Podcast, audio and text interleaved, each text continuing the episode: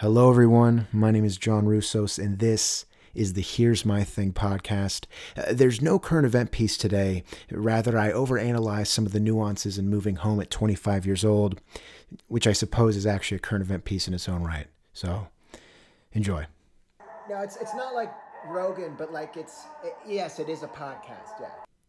If someone asks me what success looks like, I'll tell them that it looks like an organized fridge a diverse one, different colors and textures, meats that come resting on styrofoam and underneath saran wrap or bundled up in construction paper. The vegetables have leaves with surface areas that you could park a few Chevy Tahoes on, and they don't come with big veg logos, rather bundled up by blue rubber bands and bought at farmers markets from people who only own those long sleeve thermal t shirts with a few buttons at the top. Crowded? Sure, but I think it depends on how you define crowded. I say airplane crowded and not subway crowded. There's order and seatbelts, but it's not a packed flight. Instead of going from LA to San Francisco, the flight's from Fresno to Phoenix. There's empty seats and spaces for Chinese takeout boxes or leftovers that family friends sent you home with. It's the freezer that's a little more lawless, a certain controlled chaos that comes with chambered, inhumane temperatures, which is in large part why the only things that should dwell there are DiGiorno pizzas, frozen berries lodged in Ziploc bagging, and plain ice cream sandwiches, the ones with vanilla in between with what looks like soggy, gothic graham cracker crusts. My parents are successful, they just don't eat meat. This throws out the burgundies, reds, and pinks that come with the fridges of my dreams and instead replaces them with the off white and khaki colors of tofu and hummus. It hasn't been meat for close to six years now. Different alt proteins have cycled in like European families of four that live on your street for a year, then get transferred to somewhere random, like Scottsdale. Most recently, it's been the wheat protein known as seitan, and I hope I'm pronouncing that right because there's a play on words there, definitely. Uh, people who group vegans under rainbow flags might say it's as much a pansy meatloaf as it is the spawn of Satan. I was apprehensive at first, but I've since come around to it. A change of heart that I figured has to do with me not having to buy groceries. The commendable thing about Seitan is that it doesn't try to outgrow the shadow of its meat counterparts, but rather build its own narrative. Now, if you ask a certain person, you'd hear that it's healthier from a moral standpoint. And though I haven't yet done the research to say it actually is nutritionally better for you, I'll assume so for the time being. From what I've had, I think it mimics the same flavor as those ride chips found in Chex Mix. I got fired from H&M a month before most of the world had to go inside. And next to having some money saved up and not knowing a global pandemic was waiting to explode, I wasn't worried in the slightest I'd get a new job within the week, I thought. If anything, this was something to celebrate. You don't quit working at H&M. It's almost implied that when you hand them your W-2, the only way you're to stop wearing a branded lanyard with a name tag to help people buy ripped jeans is if you're terminated by violating company policy, which is what I did.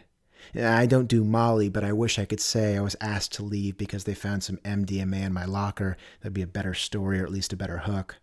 Uh, what with showing up late, then not showing up at all a couple times, I was called into the manager's office and asked to hand over what should only hang out of the cargoes from someone named Devin. It's not as attractive, but when with context, it becomes listenable. That's for another time, though.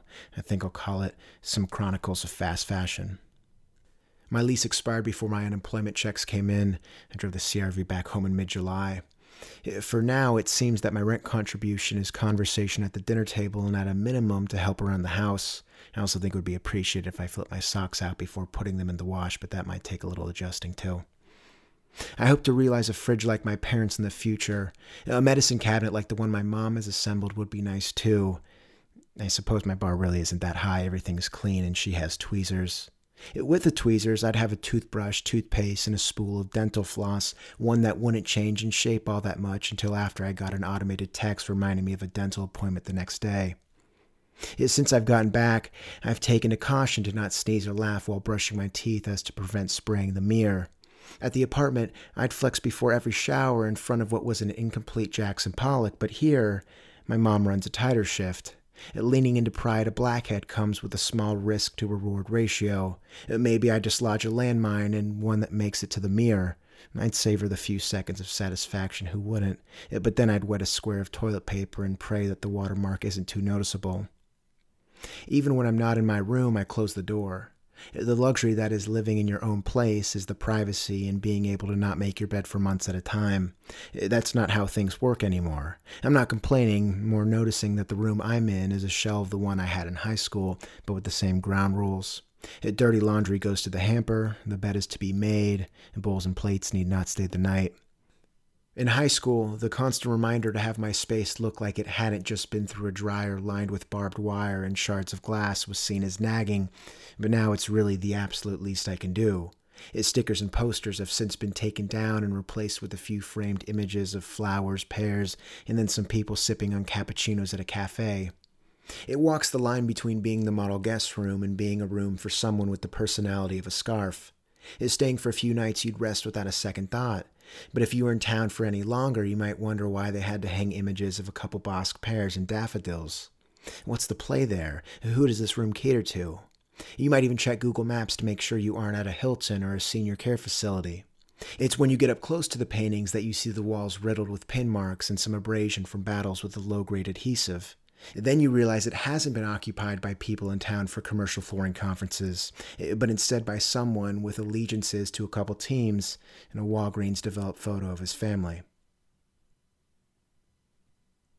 Everyone, my name is John Russos, and this has been another installment of the Here's My Thing podcast. Thank you for rocking with me. Until next time.